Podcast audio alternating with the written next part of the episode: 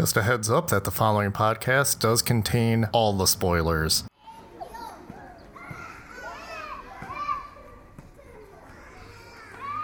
Hey, creepy playground guy. You wanna watch the new Godzilla movie, Shin Godzilla? It's not gonna disappoint me, is it? I'm a big fan of Godzilla and I don't like change.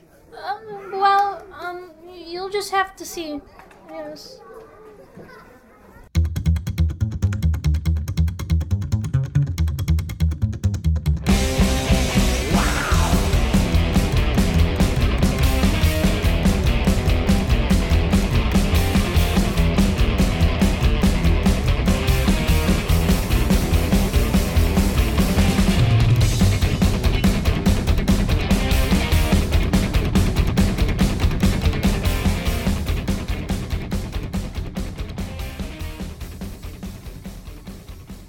Hello everybody, welcome to the Corrupted Youth podcast. I'm Brennan. And I'm Dan. And today we're going to be doing something a little special. We are going to be doing Shin Gojira, or Shin Godzilla, or Godzilla Resurgence. There's a lot of titles. Yeah, I think I just titled this one Shin Godzilla because that's what it says on the movie. Yeah, we both been a long-time Godzilla fan. Absolutely. I still remember...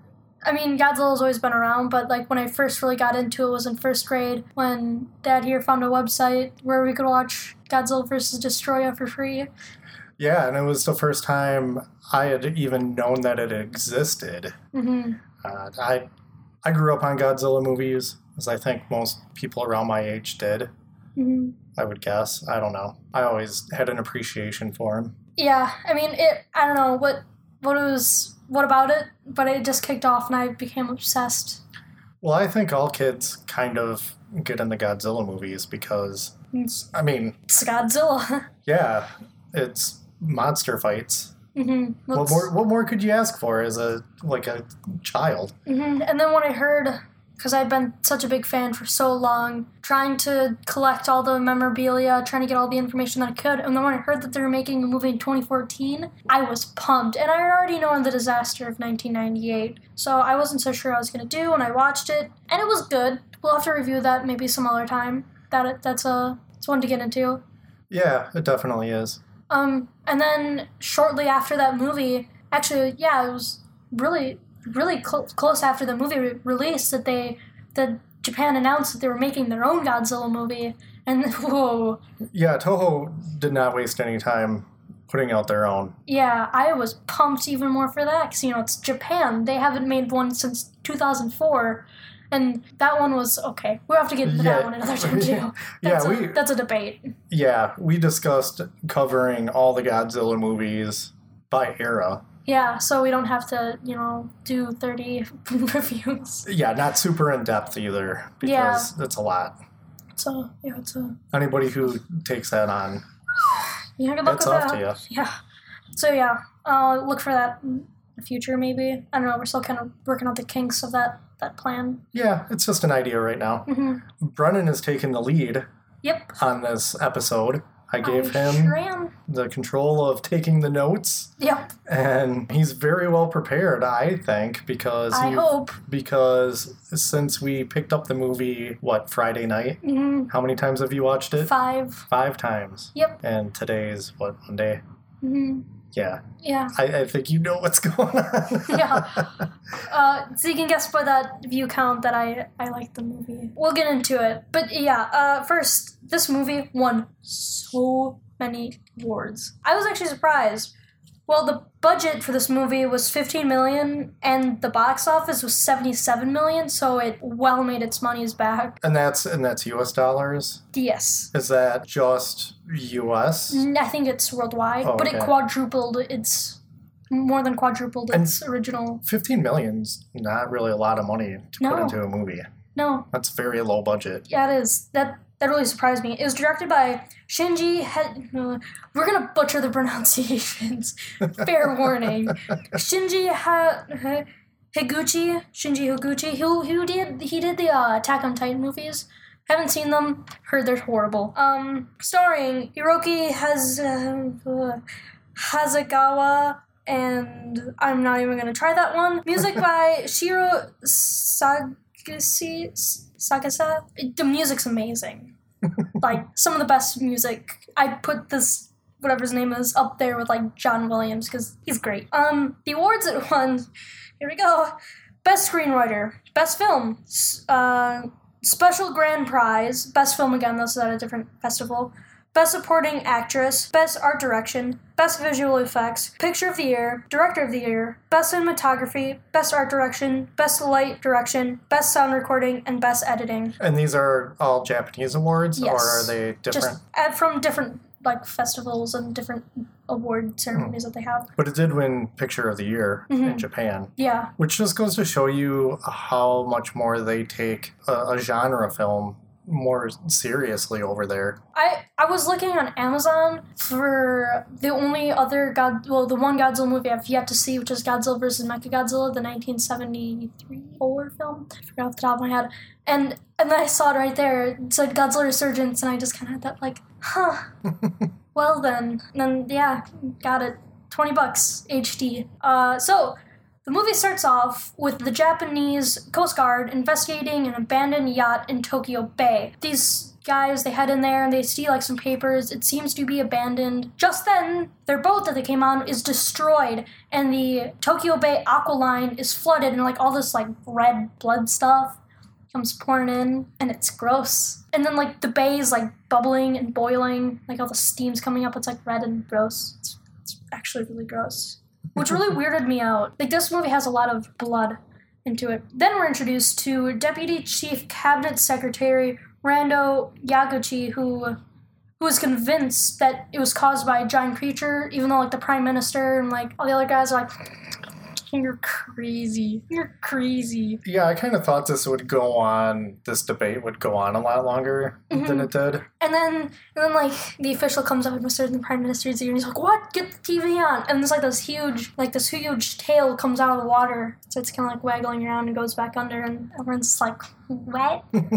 Yeah. This movie kind of hits the ground running. Yeah, it surely does. I had read some early reviews of it when it came out, because we didn't get a chance. It had a very limited release in the United States. Yeah. But I know when it was released in Japan, I hopped on the old internet to see what they thought of it, and the reviews seemed like they were kind of mixed. There was a lot of people who said that it was really boring. I didn't. And, not very interesting, which I would have to say I disagree with. Yeah, it's really interesting, because when Monster first appears in the bay, it's like this whole thing with the government trying to figure out which branch can handle this situation, because, I mean, they never had to deal with a massive aquatic creature destroying anything, and they were discussing, like, do they blow it up? Do they capture it? Do they just scare it off? And, like, all the environmentalists, they're all, you gotta capture it and everything, and there's this whole thing. They can't shoot it in the bay because it would damage the bay itself, and they don't want to do that. And then and at this point, it's still in the water, right? Yeah, it's still in the water, and it's just kind of bubbling, and then it starts to move up the rivers towards Japan, and, like, it's just chucking boats everywhere. And, like, this is when you first start to kind of get to see the first forms, like, so you kind of see the tail, and you can see the dorsal plates. There's only, like, 10, I think. And then you can see, like, its big eye. The Prime Minister, because they notice that it has feet, and then they'd go talk to officials, so-called biologists and paleontologists, and they're useless. They were, like, they're all weird, and I can't make any statements because it could ruin my credibility. I don't know if this is real. It's something new, and they don't know how to react to it, which to me felt very realistic in a way that there would be a lot of trepidation as far as, how into this you get, and they don't know what it's going to do. Yeah. So they spend a lot of time, as people do, hemming and hawing over it. And then the Prime Minister, he goes on to a press meeting to kind of, like, ease the public. And earlier, like, a scientific official in the government said that the creature with its webbed feet would just crush itself under its own weight if it came on land, which is a great little tease to all the people out there that, oh, Godzilla just crushed himself under his own weight. Yeah, all the Neil deGrasse Tysons out there who want to take all the fun out of your science fiction. Yeah, no kidding. I thought that was a good little tease to them. And Prime Minister goes on and he was specifically told, don't say any information that we haven't confirmed yet. And he's like, well, you don't need to worry about the creature's weight would just crush itself. The creature would just crush itself under its own weight. It cannot come on land. And like this official comes up and he's like, he did? Like it did? And then it cuts and we see Kamata-kun, which is what they've nicknamed. They don't say it in the movie. It's not like official Toho or anything, but it's what they call the second form, because it's technically the second form because it walks on land. Okay, because I was a little confused on that later on when they talk about the number of forms. Yeah. Because I didn't know that they were counting them just being in the water. Yeah, so the first form was like the one that destroyed the Aquiline and like the tail and everything. And then once it gets on land, that's when it kind of evolved itself. And that became its second form, Kamata-kun. I just figured it was the way that it was, and it just found its way onto land. No, it must have evolved, because it's considered the second form. But anyway, so it's nicknamed Kamata-kun because the area where it showed up in and like got on land and everything, Kamata, so Kamata-kun. And it's like tossing cars around. It's going through packed streets. Yeah. And there's just cars flying all over the place. Yeah, and it's like, it's so cute though. It's like this big eyes, and it's straightforward, like it isn't standing up. And has this long tail, and has like these weird blood gills that like will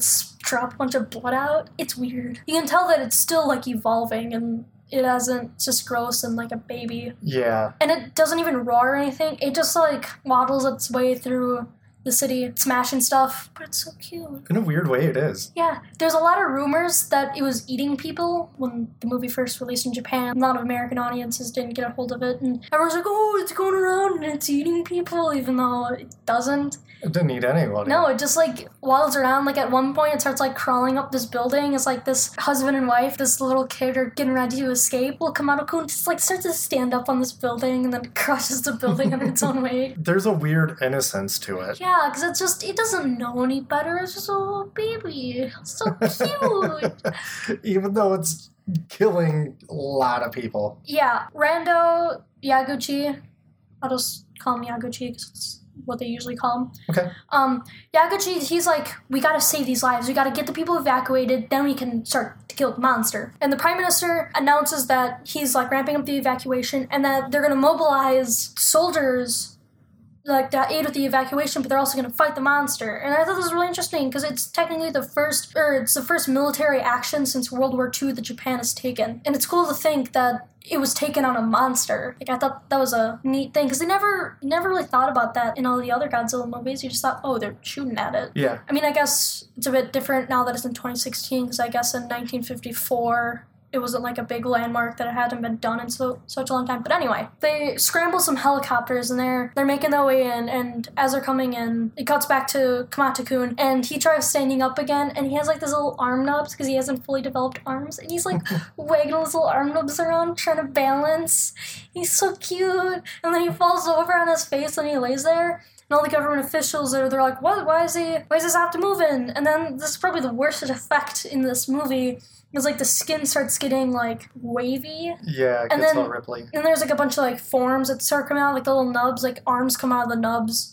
Little tiny, really tiny, tiny chicken arms. And then it starts developing more red skin and then it actually stands up. And then it lets out the original Godzilla roar. And it's probably one of my most favorite scenes in this movie. Because it like lets out this roar and you can like see inside of its mouth and everything. It doesn't have a tongue and it's just roaring. The texture inside the mouth looked really cool. It did. And then this form is known as the Shinagawa-kun. Now it seems, I know we're going through this at a pretty good pace here. Mm-hmm.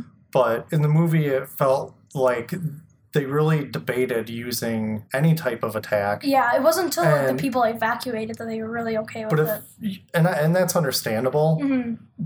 But also at the same time, when I was watching it, I thought, well, this is a whole lot of bureaucracy getting in the way. Because obviously, once it came on the land, it posed a major threat to people. Mm-hmm. And it seemed like, to me anyway, that attacking it was the best course of action. Yeah. And obviously, they've waited this long Mm-hmm. And it's starting to become a problem. Yeah. And it only gets worse. Shinagawa-kun is, like, making his way, and, like, there's this firefighter, he's like, you gotta tell us where to take all these people and everything. You can see how disorganized and, I mean, why would you prepare for a giant monster attack? Like, that's something that you're not really meant to prepare for, but it just shows how much, like, red tape and how much, like you said, bureaucracy there is just to get one thing done. It seems like nobody's really making decisions. Yeah. It's up to the Prime Minister, and he's the one that, like, authorized the use of force. And these helicopters, I think it was, like, 5 Apache helicopters come flying in, they turn around this corner,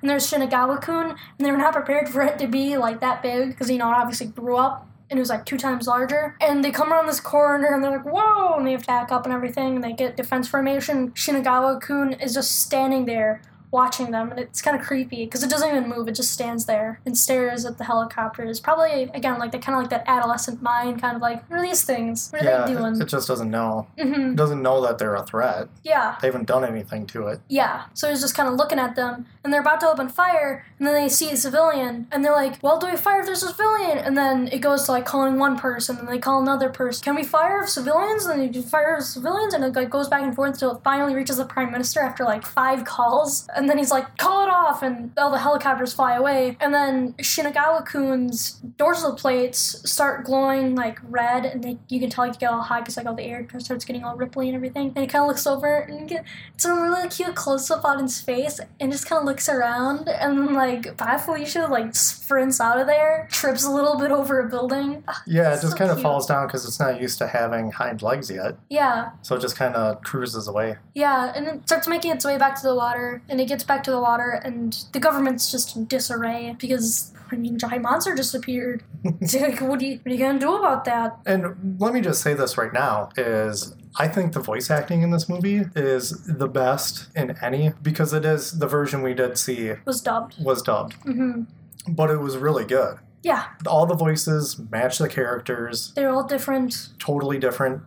And that's usually my biggest complaint. Like, I'd rather read a movie than listen to really bad voice acting, which tends to be the case in a lot of things. And usually the voices don't match, or the voice actors just aren't good.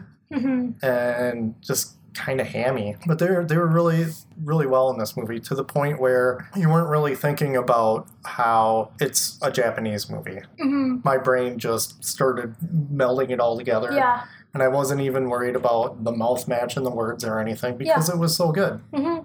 I think you called it the Proto G-Force. I did. Yeah, Proto G-Force is set up. It's the giant unidentified creature organization, or I forgot the official term. I mean, I watched it 5 times, not 6. Geez. Well, maybe you should have taken better notes. Hey, gosh. Okay, you've bugged me.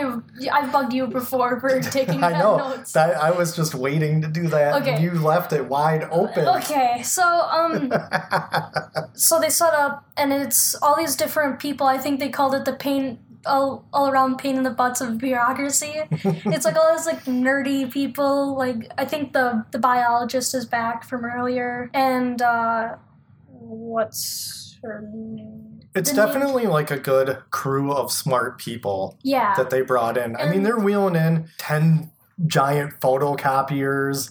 Computers is up the wazoo. Mm-hmm. Hiromi is there, she's probably one of my favorite characters. She was there when Kamata-kun first came on land, and she even said, like, the webbed feet, it can come on land. Like, we need to be prepared for that. And she's kind of like a more nerdy, just really no emotion, just smart. Yeah. Down to, I don't want to say down to earth, but, like, really intelligent and... Just flat. She was just kind of flat. And they had a really good voice actress for her, too. Yeah, she was probably one of my most favorite characters. She reminded me of Velma from Scooby-Doo. Yes, she even sounds like Velma.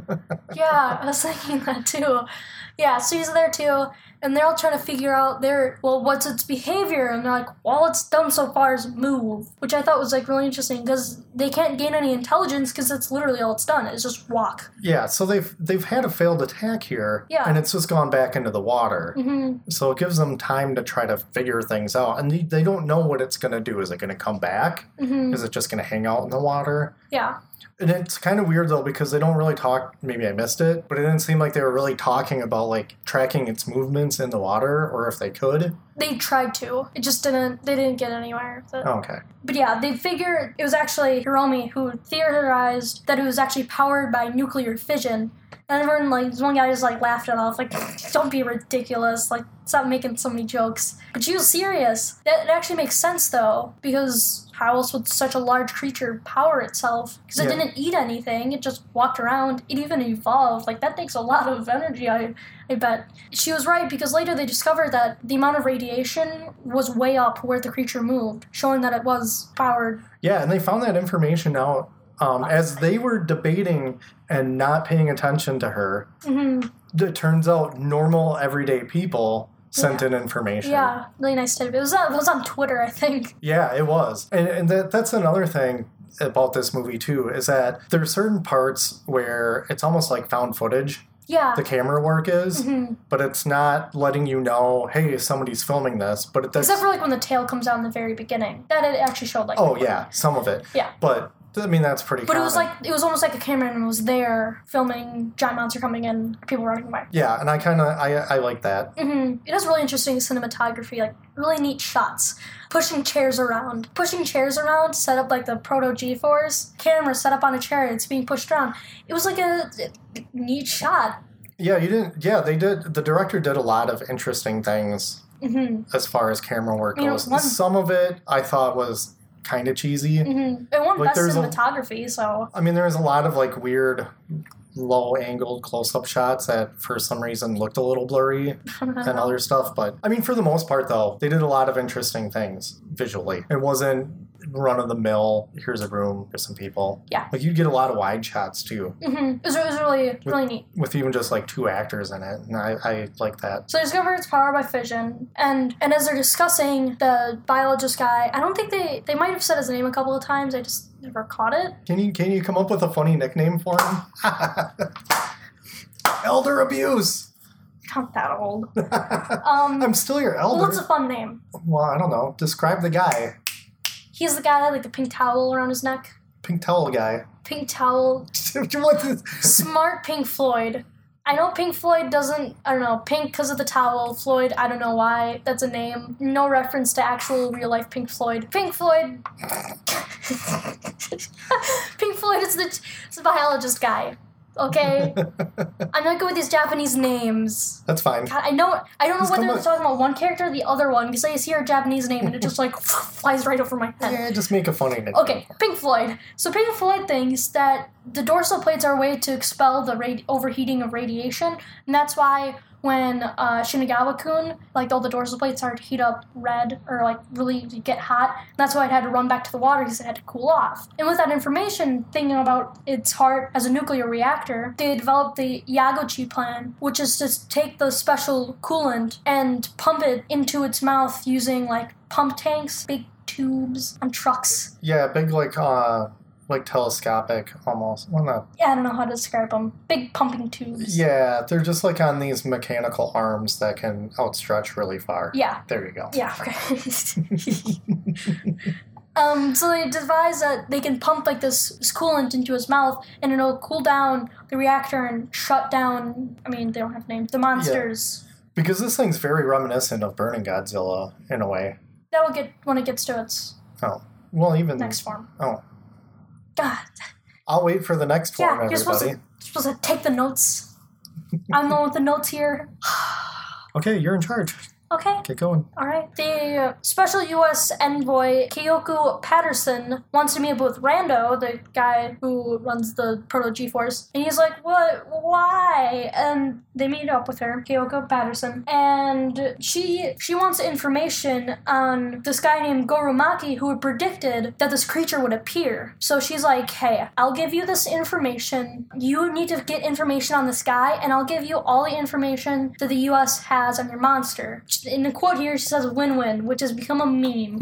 Yeah, because the U.S. came in. They didn't show it, but they talked about it. Yeah, they came in and, like, took samples and... Yeah, and the U.S. came in, took a whole bunch of samples, and then burned everything. Yeah, come on, America. And America seemed to be hoarding that and that information and using it to their advantage in the situation. Yeah, like a political card. Yeah.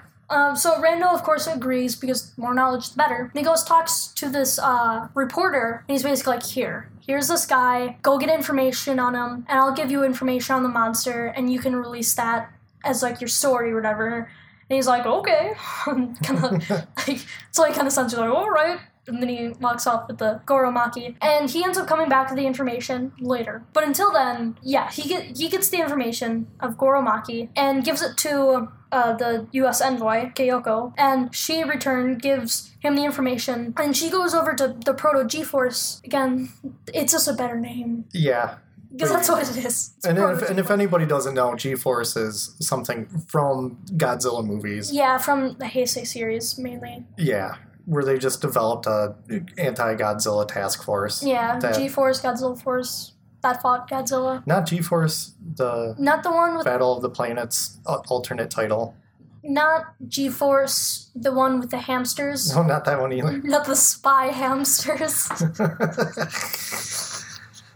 I just want to see those little hamsters go up against Godzilla now and just get obliterated. We got a room full of hamsters. They're going to solve this problem for us. Anywho, so she gives them all this information, and then she rolls out this big spreadsheet with all these, like, weird intercrossing lines that Goro Maki had, the doctor guy. And it's, like, all these different lines, and nobody knows what it means. This thing's, like, 3 feet by 2 feet or something. It's huge. It's huge, and it's just, like, all this, like, crisscross dots and lines of data. Mm-hmm. And they have no idea what it means. Multicolored, yeah. I mean, who would? Yeah. Some of it's backwards, too. Did you notice that? Oh, I didn't. In one part, it was like one of it, like a number or something. It looked like it was backwards. Huh. Yeah, so they have no idea what it means, but they take the information that they have and, of course, run with it. Rando starts setting up the plan, the Yaguchi plan, and everyone's working for, like, days. They said, like, everyone was just there. There's really, again, with the cinematography and the director, there's, like, this part where this guy is, like, doing something on his phone, and he closes the app, and he goes back to his home screen. The home screen's, like,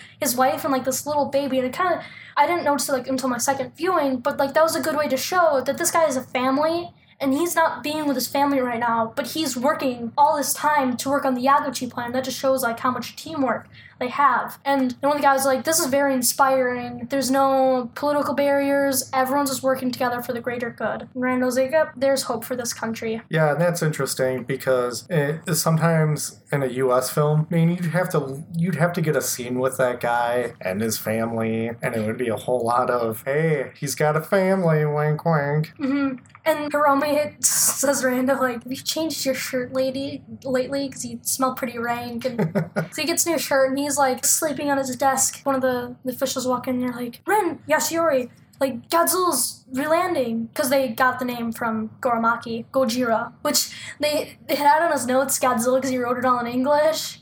And they have even commented, like, how dumb the name was.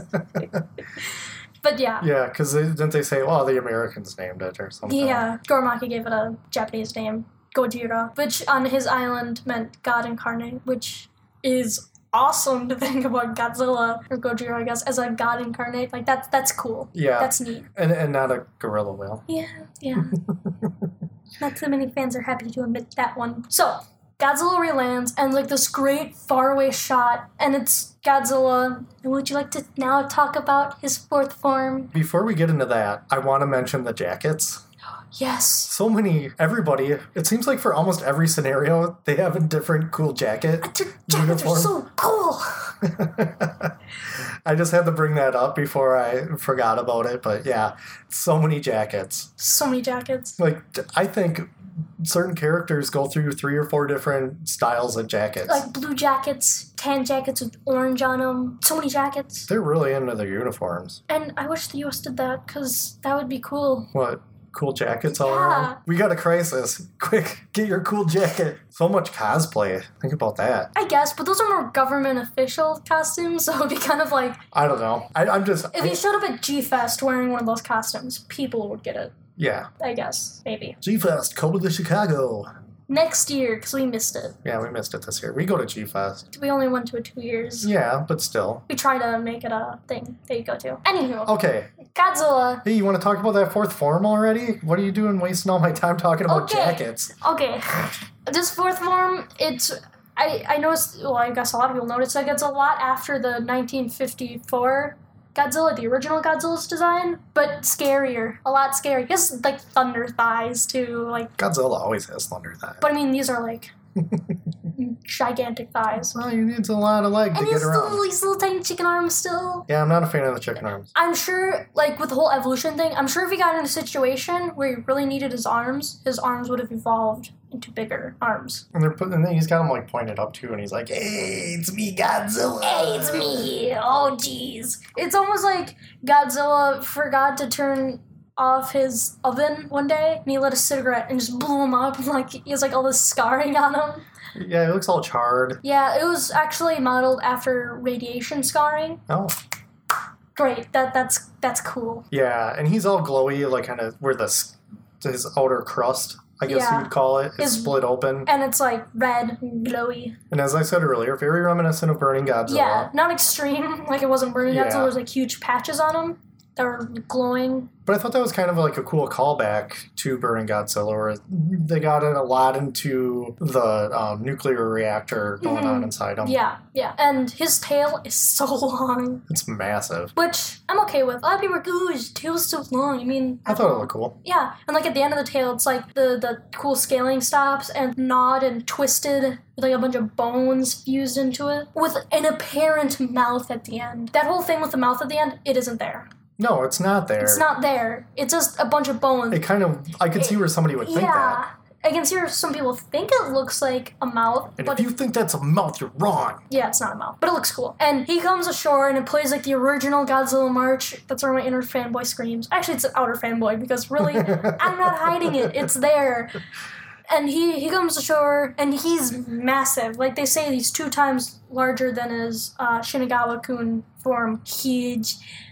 And his spines are the 1954 spines, really spiky, way more spiky. Where the spine's attached to his back, it's all red and glowy along that bit, kind of punching in the fact that that's how he's expelling all of his heat and everything. So he comes ashore, and the first shot of his foot hitting land, it's a close-up as his foot stomps down on the sand, like everything shakes, and it's they do a really good job with, like, scaling. Like, there's a shot where, like, people are on the streets and his tail comes flying over. Oh, that shot is wonderful. Yeah, and it's crazy to think that that's, like, the end of his tail, and it's so large, and everyone's kind of, like, in awe to see, like, this huge tail sweep over. You don't even see Godzilla on the shot. It's just his tail. That's from the trailer, I believe. Mm-hmm. So if you want to see that awesome shot, watch the trailer. I think it's the second trailer. I know, because I watch all the trailers so many times because of the hype.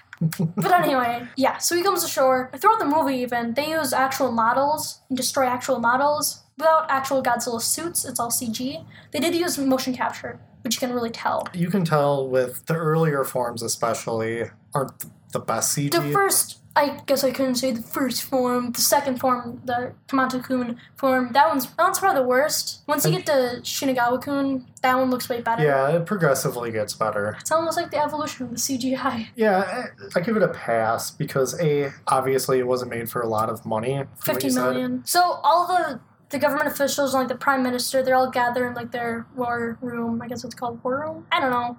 So much furniture in this movie. Much furniture. Oh, my God. So many different rooms with furniture. Yeah. So they all get in this room. They're like, oh, my God, he's, like, 2 times larger. And, like, we're not making any mistakes again. The prime minister ordered, like, we need full military. We need to stop this thing from getting to Tokyo. As it's making its way through, sadly, the plan, They cancel the plan to freeze them. Well, they don't cancel it. It just wasn't ready yet. Yeah. So they're just like, yeah, we're not going to do it, right?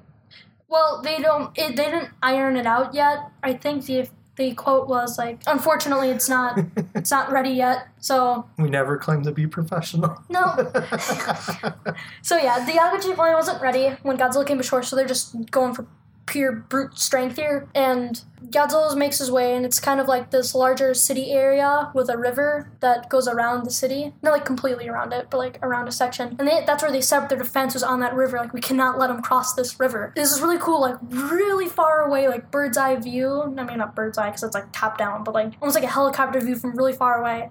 and showing Godzilla, and he's like, you can't even really see him moving because he's so large, but you just see Godzilla there, and you see like this long line of dust and debris behind him. Yeah, he moves very slow. Yeah, and you see like cars getting kicked up in the air, and so many cars getting launched in this movie. Yeah, the physics are a little wonky. Yeah. But it's okay. Yeah, who really cares? I mean, there's a giant monster. Yeah. So yeah, he starts making his way towards the city, and the helicopters fly in, the Apache helicopters, and they just unload a bunch of bullets into him. Yeah, they even say, too, aim for the face. Yeah. They have to aim, because they already determined that there's radioactive bits on them, so they only have to shoot at, like, the legs and the face. That's it, because they can't risk radioactive bits being blown off. They either want to trip him or blow up his brain, so it makes sense. Yeah. They just unload this machine gun into his face, and he doesn't even notice. Like, he probably... I mean, I'm sure he did notice, but he just didn't care. And, like, all the bullets are bouncing off, and it even makes, like, kind of like a sound effect, like they're bouncing. Ping-a-ding-ding. That's a really bad... that's really bad. You know, like, your normal ping-pong, you know, that bullet bouncing off. Yeah. And then they try, like, the 30mm bullets, and they're just launching that in his face, and those are just bouncing off like normal. And they're like, do we have permission to use missiles? And... cuts, you know, the whole telephone game. Yep.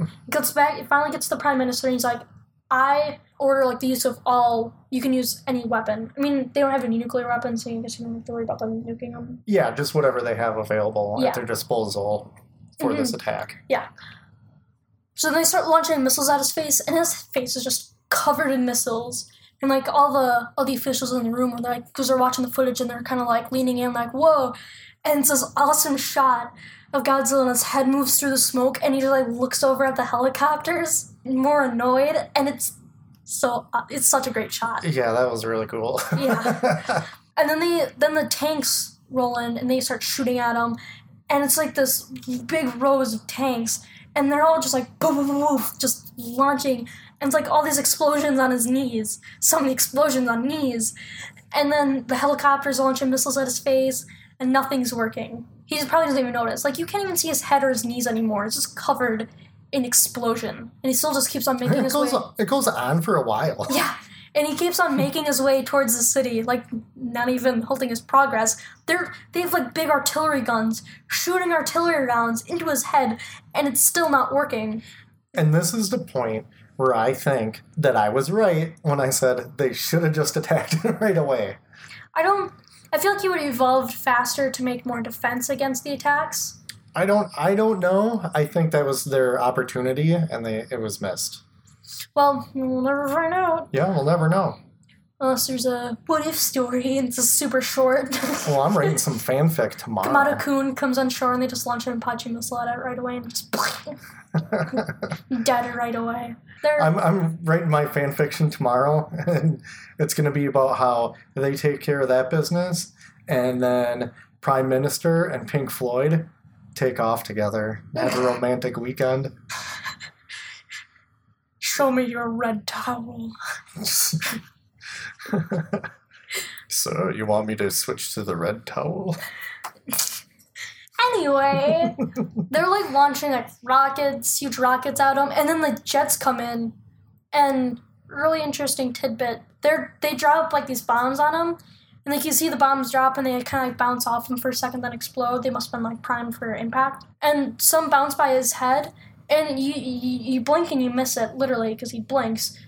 This protective sheet goes over his eyes. This black shell, like, bloop, covers his eyes right as the explosion happens to protect his eyes. And I asked you, why don't they just shoot him in the eye? And then you said, well, just hang on. And then that scene literally happened. Yeah. So that's a really interesting, because that's what I never got in Godzilla movies, like, blast him in the eye. They even did that against Mechagodzilla. They shot a maser cannon into his eye. He's like, stop it. No. And then he blows him up. Come on, guys. Aim for the eyes!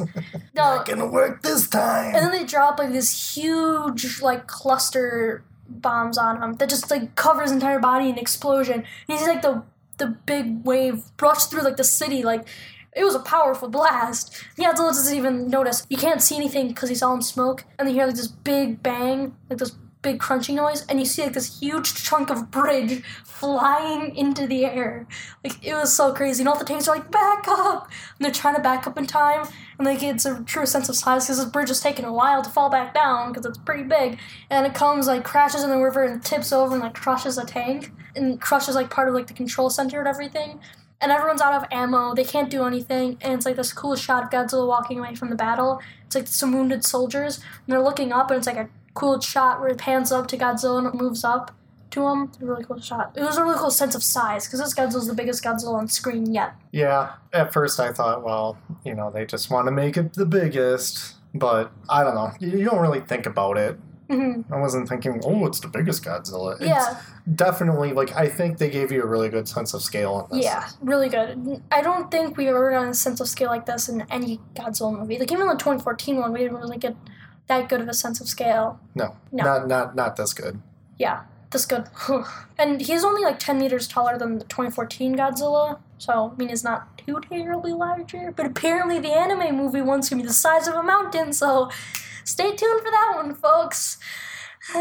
So Godzilla starts making his way towards Tokyo, and this is when the Americans are like, hey, we're going to send some B-2 bombers, stealth bombers, to go bomb them. And so those bombers are coming in and everything. And this one guy who comes with the Prime Minister, he's like, those bombers can be coming in soon. And at this point, it's like nighttime when Godzilla first arrives in Tokyo, and he's starting to smash his way. And like, he's really cool, too. He actually cuts the power to the city, which I never got in any other Godzilla movie, like...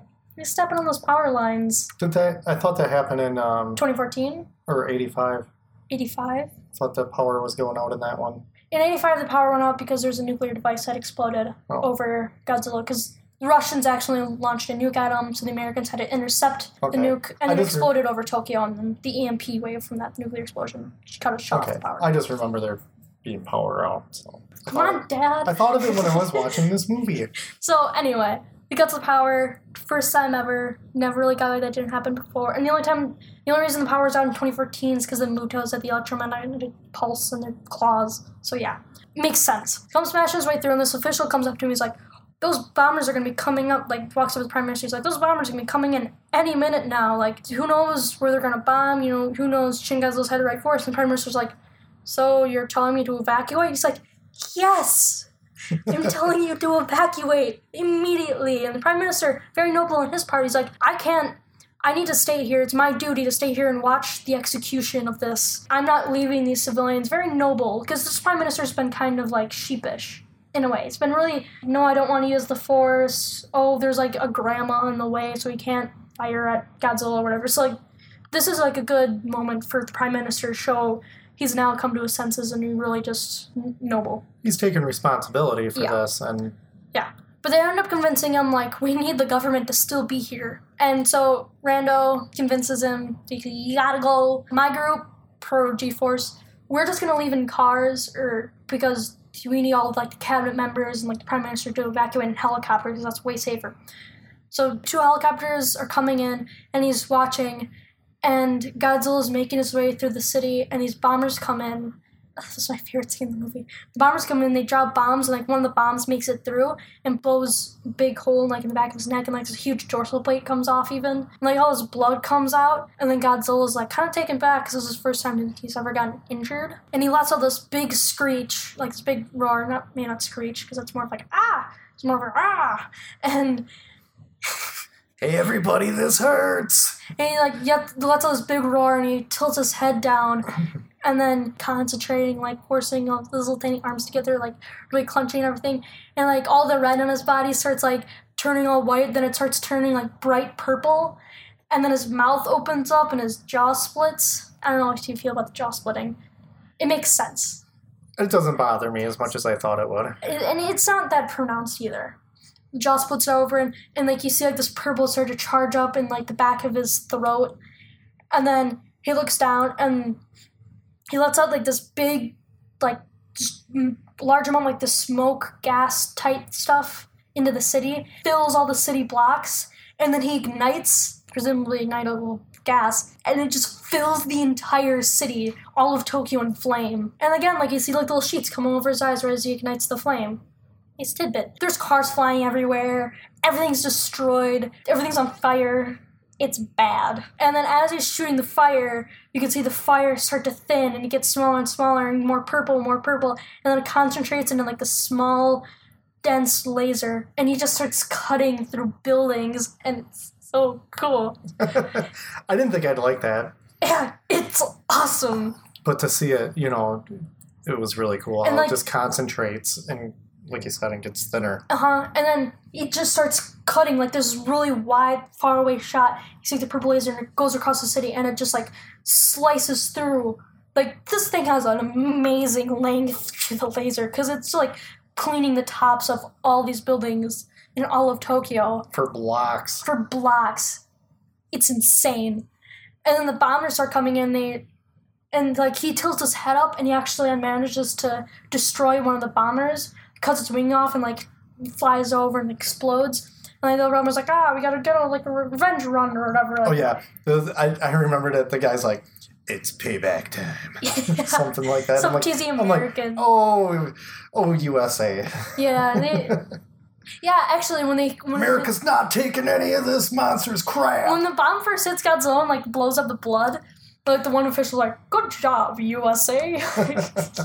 Yeah, that's an interesting relationship, because the U.S. isn't necessarily portrayed as being bad. Mm-hmm. A little more gung-ho to use violence. Mm-hmm. Not to say that that's bad either. Yeah. But, you know, just how they were playing politics with information and all that. I mean, if you watch the movie, you're going to be siding with Japan a little bit here, and you're going to be like, yeah. Mm-hmm. So the payback time run comes in. They're starting to drop all these bombs, and Godzilla, and they kind of explain it later, like, he detects the bombs coming in, and then, like, this really cool shot, like, he stops, like, the laser flow from his mouth, and, like, all this purple steam comes from his mouth, and that looked really cool.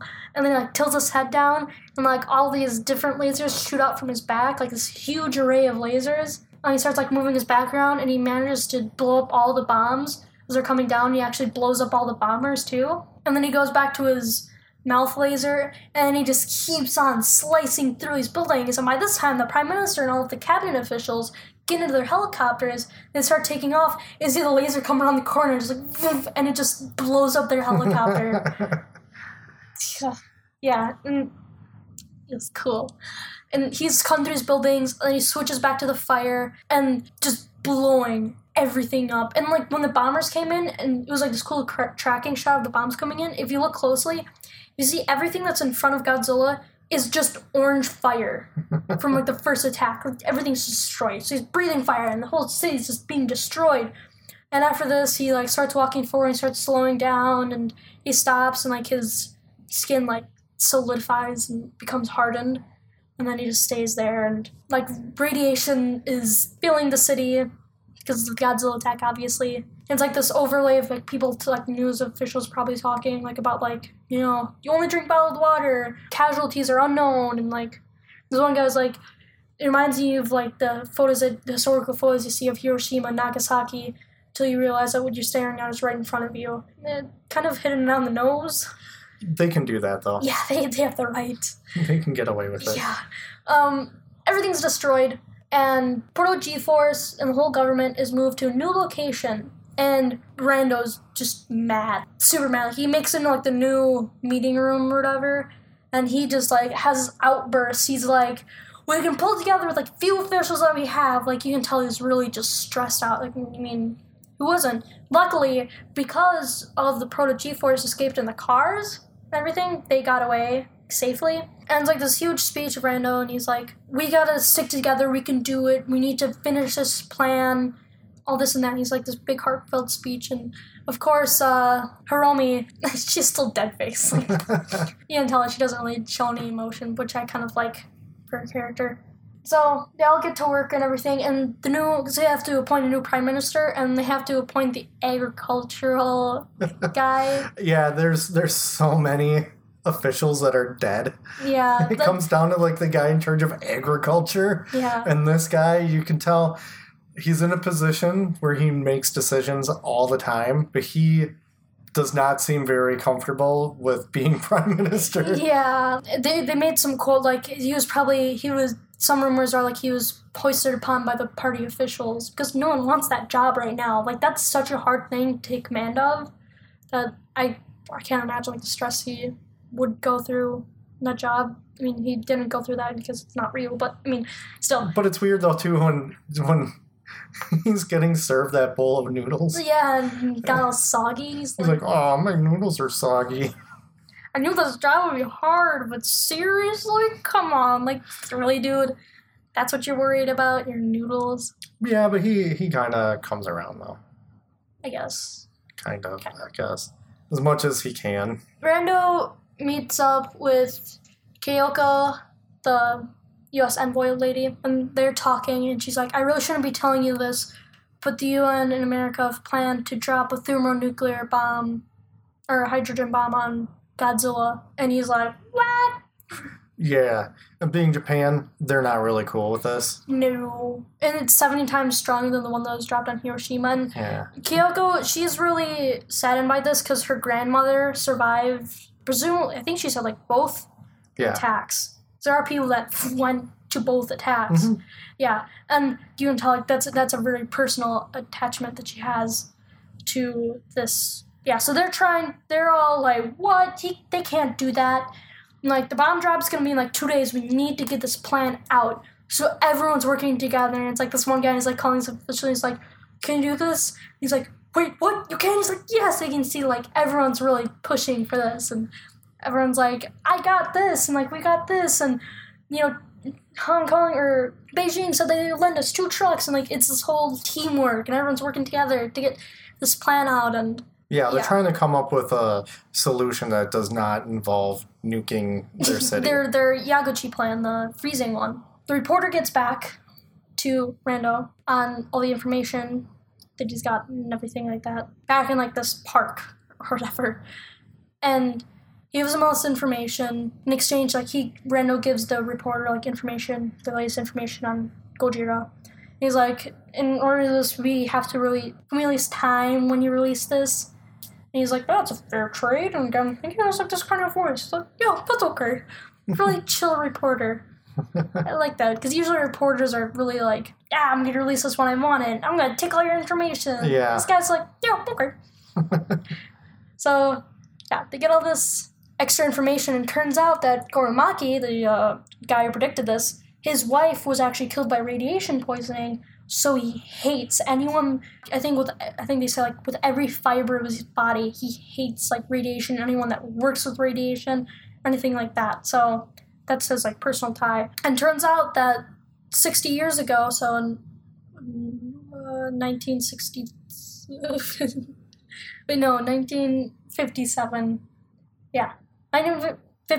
should have been 63 years ago, because I would have been 1954. Okay. Drop the ball now. But all the government officials, they dumped a bunch of nuclear waste at the bottom of the bay.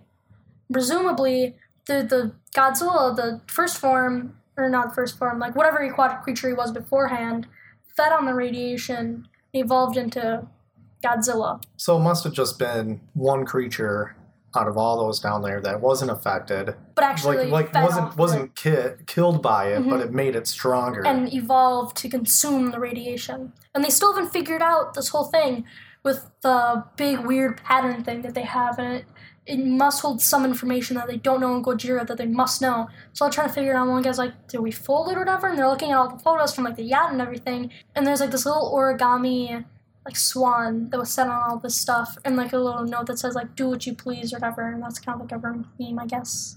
Like, do what you please, like, do you nuke the creature, or do what you please, like, the information from the table. And I don't know, it has, like, multiple meanings throughout. But why make it so cryptic? I don't know. Plot. Movie. It's a movie. Even they say, like, why can't we just put it on a data file? But yeah, so they use origami because they figure out, like, the swan and everything, squeaky chair. And they figured out that they fold in, like, the certain pattern. It resembles a genetic something or other, like a genetic cell. And they use, like, this whole thing where they fold it in out, and they show that Gojira takes in hydrogen or oxygen, either one, and converts it into a radioactive isotope that they have yet to discover. And that's how he gets his power. And Rando says, like, great, so now we can live in water and in air, and you can still get power. Oh, yeah. The do it. Okay. Now it makes sense. the do what you please, mm-hmm. because by giving them this information, this is something that could be weaponized. Mm-hmm. They could make weapons out of this. And that's like another meaning to his quote, do what you please. Right. Wow. I just had a revelation. Yeah. I understand that. That's why he would make it cryptic, and just so somebody didn't just go... Dude, I got that on my first viewing, gosh. Oh, well, all right. Just teasing you, it was my second. Yeah, so they figure this out, and it's like this huge thing. They're trying to decide whether or not the freezing plan would work, and they're like, well, we need a supercomputer to develop all this data. They can't use it, so because they need, like, a computer to run all this. The one guy's like, yeah, I already got, like, a supercomputer, but it's going to take weeks before that information gets back. And he's like, we only have 10 days to do this. How do we get it faster? And they call up this German supercomputer, and this guy comes with, so the Japanese here, they want to use a supercomputer for something with their monsters, like Gojira. And then one guy's like, no, we cannot let them get into our computer system. It's a closed network. We cannot risk having any of our information stolen. Like, the one old lady that must be, like, the head of the whatever facility is like, no, we can let them use the computer. Let them say yes. They can use our computer. And it's weird because it's dubbed. Like, I never... That's very common. I mean, you've seen... They could have let that be... Hey, the Italians did it all the time. Notoriously. I don't know. So they get to use this supercomputer, and it's this cool shot where he's like, I got the data! And it's like a view, almost like the camera's like inside the screen, and it's like all the data, and it's all weird and twisty, and it's them looking at the data, but they're really like kind of like looking at you with the screen. Mm-hmm. Great cinematography. Making people look at... It's a cool shot. It's making people look at data cool. And... everyone's looking at it, like, even... I always keep on forgetting her name. Hiromi. Wow. She won Best Supporting Actress in this movie, and I forgot her name. Hiromi. So she was like, wow, with all this information, you know, blah, blah, blah. And so, yeah, they figured out that with small tweaks to the Yashiori plan, it can still work. And it's coming close to, like, the bomb drop day and everything. And they finally get the plan worked out, and they're coming up to the new prime minister, and they're like... you gotta stop the bomb drop. We got a plan that can stop Godzilla. He's like, sorry, I've already made the agreement with the UN. Even if we were to do that, that would hurt UN agreements. And then we need this UN support because our stocks are already plummeting. Without them, without the support of the UN, with all the funds, we would go under. So we have to let them nuke Gojira. It's kind of like this, he has to do it, otherwise the country will crumble. Like, he cannot come out of this nuke agreement. Something that's never been brought up before either in a movie. Yeah. Is the... complete, like, global financial impact mm-hmm. on Japan. Yeah. And Rando's even talking with Kyoko, and she makes this statement, like, they said that they would do it even if Godzilla showed up in New York. That reference, I got it right away. For those of you that don't know, that's an amazing reference to Godzilla 1985, which this movie has a lot of similarities to in some ways. Yeah, kind of. And because Russia, because that was during the Cold War and everything, Russia and America, they wanted to nuke Godzilla, but secretly all they wanted to do is test out their new nukes. And the prime minister gets them stopped by doing it, saying, like, if Godzilla were to show up in New York or Moscow, would you nuke your own city, killing your own people? And they said no, and that got them to not nuke, even when Godzilla was destroying their Russian boat, which ended up causing the nuke to come in anyway. So watch that movie. It's great.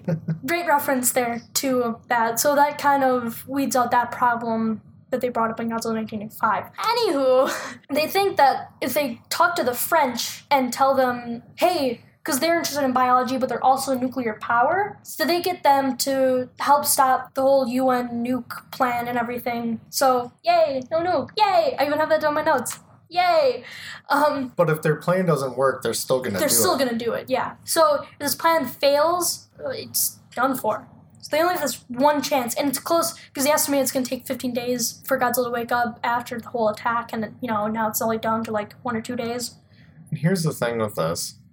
One thing I don't like about this movie, there's a lot of Godzilla just sitting there. Yeah. And you'll watch, you know, 15, 20 minutes. Probably not that long. 10 minutes. It feels like a long time. Yeah. But they'll just keep cutting back to Godzilla. And he's like, hey guys, I'm still in the movie. I'm still here. I'm in the movie. It is really cool shots of like a silent Tokyo and it's just Godzilla standing there like, ah. Saves on your special effects, I guess. Mm-hmm. If you don't have to animate them and just have them standing there. And it's cool because they keep on cutting back and they show like more bits moving. Like the red starts to come back and glow and like this chunk of the tail moves down. It's really kind of scary because it's like a close-up on the tail and just sits there for a little bit and then it's like makes this really jarring noise like boop and like moves down. It startles me every time because I never know when it's coming. But yeah, so they initiate the Yashiori plan, which their first plan is diversion. So they do is they have trains laced, like filled with explosives drive in and hit Godzilla's legs to like wake him up and like trip him up a little bit. I thought this was a great, I don't know if other people thought about this way, but it's almost like the train's getting their revenge from 1954. Yeah, he's taken on a lot of trains. Yeah. So it's like the train's finally getting their revenge on Godzilla. So he like wakes up and he's like, hey, what you doing? I'm trying to take a nappy.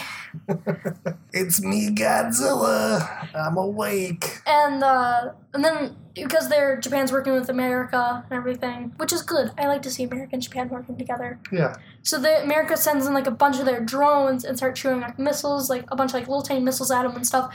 So Godzilla would use his ray, like his back rays and everything, to blow up the drones. Because I mean, we didn't cover that because we're too busy talking about the politics. And jackets. Yeah, jackets and politics. Godzilla apparently has, like, some type of internal radar. Phased array radar.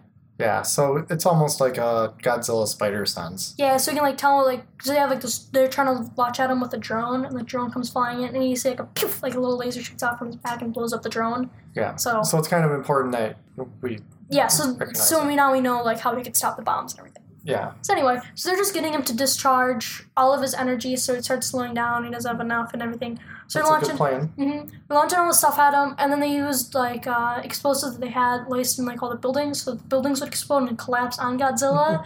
The city's fighting back. That's what I thought. Like, yeah. Like the buildings, they're having their revenge too. Yeah. They're using the city against Godzilla. Yeah, it's pretty cool. Like toppling like a skyscraper onto him. Yeah, it's pretty neat. Yeah, that was cool. Yeah, yeah. So they're toppling those buildings on him. He's all screonking and trying to fight back. And they finally get him like pinned under a bunch of rubble. And obviously, if he's laying down, it's gonna be hard for him to get up. So he's like pinned under all this rubble, and they send like all the tanker trucks and everything, and they start pumping in all of this like the coagulant into his mouth. They're pumping it, and they're like, oh, sir, 30% is applied or whatever. And then, like, it cuts to like, his spines and it started glowing purple. And it's like, Anya! And then the jaws split open and lets out this huge, like, not huge laser, it's a small laser. But he lets out the laser and it's like, poof! And it, like, goes in a long line, destroys all the trucks and everything. And I felt bad because it's all... Yeah, but all those guys knew. Yeah. They knew what they were getting into. Yeah, because they were all volunteers. Mm-hmm. So Godzilla gets up again. And they're like, okay. So they start, he's like still blowing up all the drones and everything. And now he started, instead of shooting lasers from his back, because he probably evolved, because that's exploiting too much energy. He probably evolved, so that would change. So now he's shooting a laser from the tip of his tail. Don't really like that as much. Yeah, I think that's the weakest part of the new design. Yeah, the tail. I mean, the end of his tail looks cool. I just don't know if it would shoot lasers. Yeah. Cool. Yeah, he shoots lasers. And I guess it's a good way to show like he evolved to not expel so much energy. But it's cool because, you know, we get to see him in daylight. Like, we got to see him in daylight earlier. It was only during the Tokyo attack that we didn't see him in daylight. But even then, he's glowy, so you can see him. Yeah, that was still cool, though. I mean, it can't be all day or all night. Mm-hmm. Godzilla can party anytime. Wait, with the mouth lasers and the back lasers, he has a party in the front and a party in the back. Whoa. And with all those ones shooting out of his back, he looked like some kind of crazy laser light show. Yeah. Like, he's all party. Yeah. So, yeah. This Godzilla just wants to party. He's blowing up these drones, like, the tail lasers coming out and shooting stuff and everything. And it's really neat, because his flame has to go from, like, fire, then to laser, back to fire, then stop. So, like, when he stops, like, the laser from shooting, like, the laser starts to kind of dim down, and then it's, like, a little bit of fire, and it's like, it's not for long. He doesn't shoot fire a lot. It just kind of like poof, like flames out, because it shows like the waves that he has to go through to get to the laser. I'm sure he like evolved to get to it faster, So, you know, that helps with self-defense and everything. But yeah, then they send in all the train bombs, and it all trips him up, and, like, all the train cars are, like, flying by his face and, like, his body and everything, and they all explode, and he's like, skronk! And then he falls over until, like, he falls over to, like, the train station or whatever, and he's laying there, and they send in all the other tankers and everything, and then they're, like, pumping in all the coagulant into him, and, yeah, they exceed the expected limit, or the expected amount that they have to pump in for him to freeze. They pump it all in, and then, like, he bites down on all, like, the tubes and stuff, and, like, lifts a bunch of them up, and everyone's like, ah, fall back! You know, run away, and he gets up, and he's, like, roaring a little bit, and he kicks through, like, the station. Hopefully everyone escaped okay.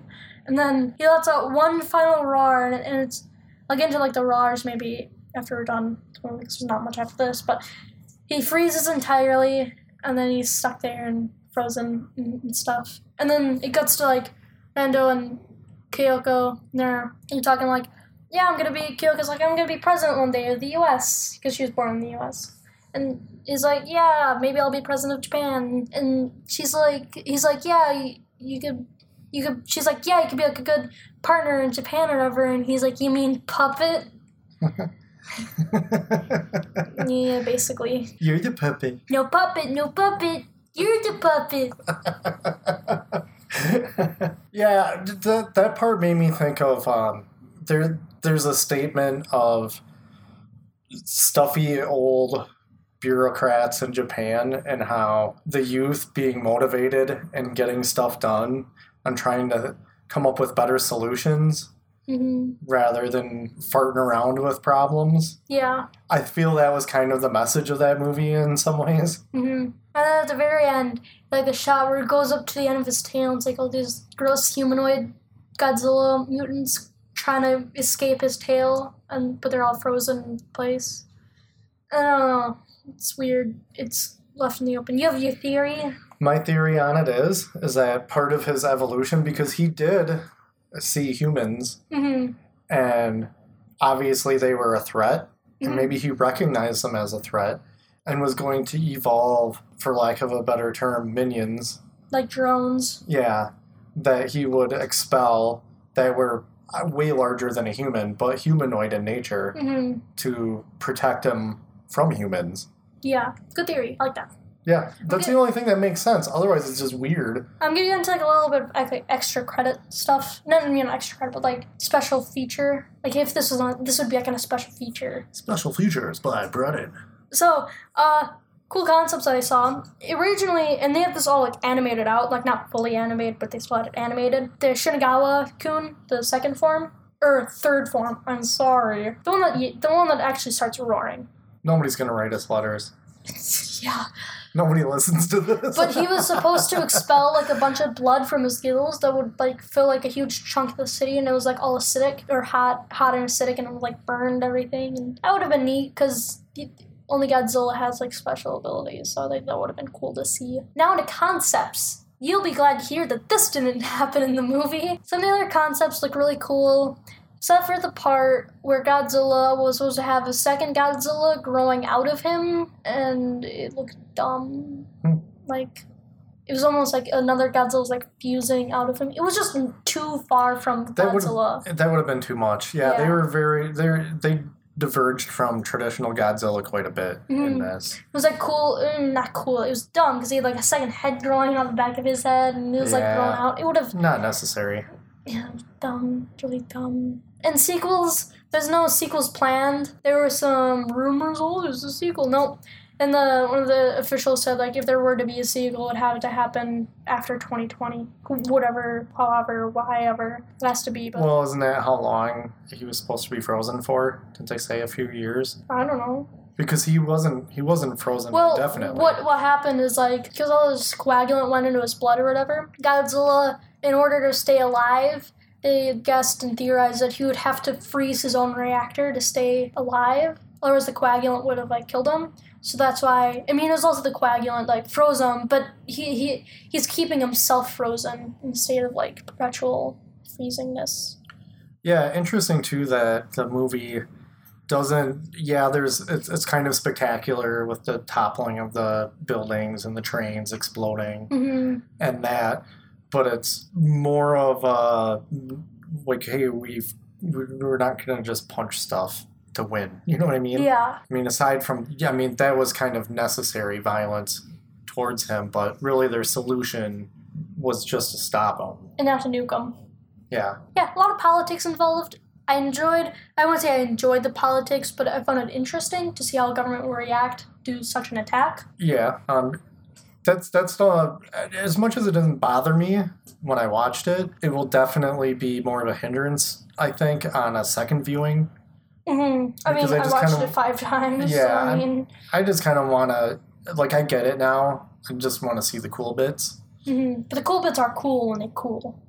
Yeah, but I'm not saying that the political stuff was bad. No. Not by any means. No. I mean, if you're disgusted by politics, you're probably not going to like it, but... Or bored by it. But it was really not that bad, because it's more of just people trying to solve a problem. Mm-hmm.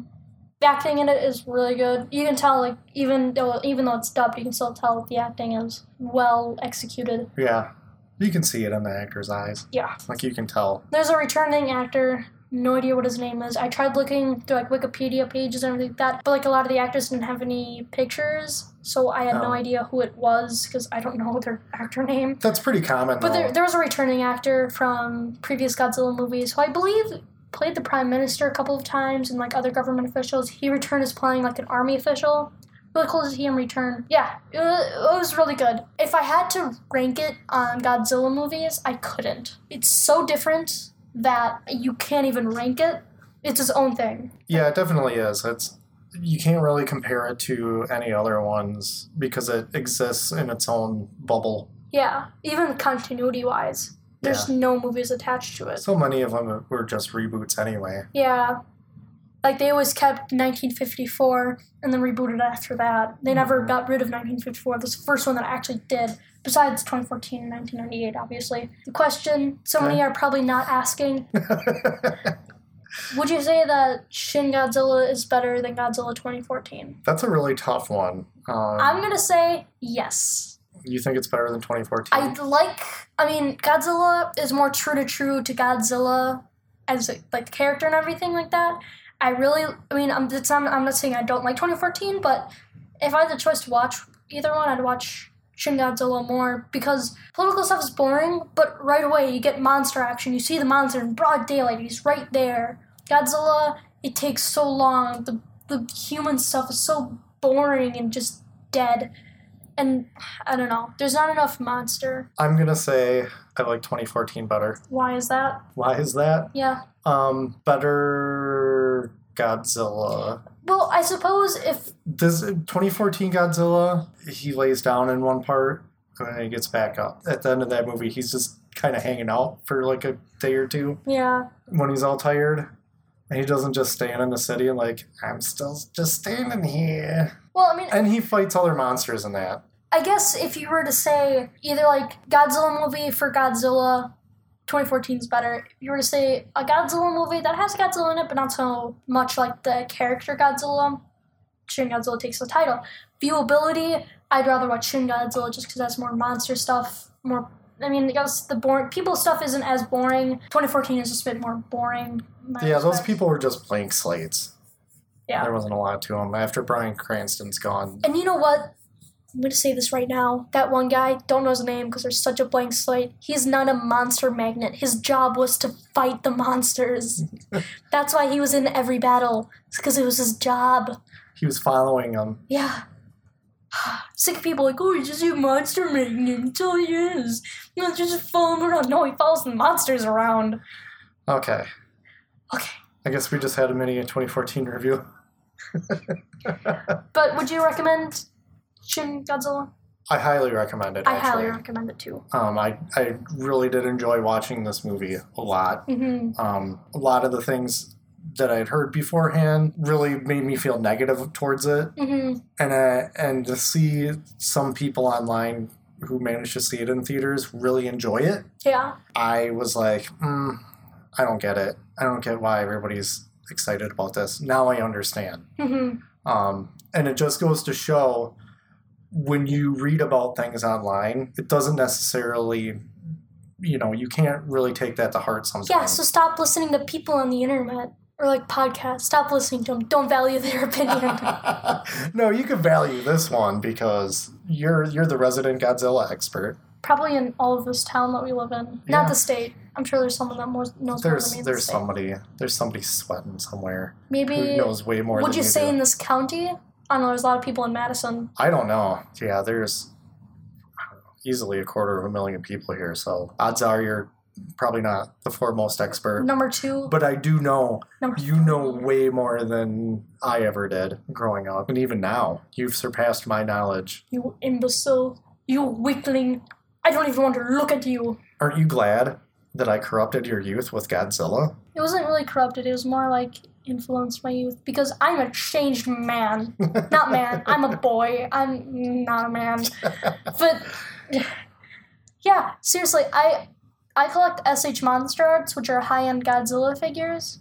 Let's see. I have a King Ghidorah, the repaint. I have a Godzilla 2014, the repaint. I have a Godzilla 1995, a repaint. It's going to take forever. I have a Gamera, not a repaint. I have a Godzilla 1964, who did get a repaint, but I didn't get that. I have a Mechagodzilla 3, the Against Mechagodzilla 1, not the Tokyo SOS ones. There's big differences. I have a Rodan. I have... I think that's it. More to come. I really... Oh, sorry. I fell asleep there. And I really want to get the Shin Godzilla figure. But yeah, that's besides the point. I really enjoyed this movie. I hated this movie. I was so hyped for it. I was so hyped. I drew pictures. I wanted to get posters. I watched the trailer. I learned theme on piano. I was so excited, and then I got spoiled, and it crushed me. I saw the tail laser. I saw the back lasers. I saw the jaw split, and I was crushed. It crushed me. There was a Godzilla drawing on my wall. I ripped it up in anger. But I'm happy to say, after I viewed the movie, I've since taped it back together. That's how much I enjoyed it. You've come full circle. We both have. I've come full circle. I went from pure hatred for this movie. I went from pure love to pure hatred to pure love. Okay. Well, that just about does it for us. Yeah. If you want to give us any feedback, feel free. Tell us how we mispronounce these actors' names and character names. Yeah, you can feel free. Send us an email. You can find us at corruptedyouthpod@gmail.com. We did it first try. Yay. And also, please rate and review us wherever you listen to us. We're available on Podomatic and iTunes. So do that, because we've only gotten like 5 reviews. We have like basically 1 review on iTunes. Never mind. You only have 1. Hey, like I said, if we can get to, 10? I'll give you free stuff. You will? Yeah. I won't. We'll figure it out. I'm not going to give you anything for free. Don't. Yeah, well. He will, not me. Well, yeah. Well, maybe I'll just hold off giving Brennan that set of prints that I made of the 4 Horsemen of the Apocalypse until I give one away as a prize. Oh. Okay, well, thanks a lot for listening, and thank you to all the other podcasts out there that help support us. Yep. We love you guys. Sure do. All right, until next time. Bye. That's what you're going to do? Screonk. Screonk. That was terrible. Hey, guys, I'm going to go now. Talk to you later. This was Godzilla 2016, or otherwise known as Godzilla Resurgence. Remember, don't smoke. You might end up looking like me. Later. Bye.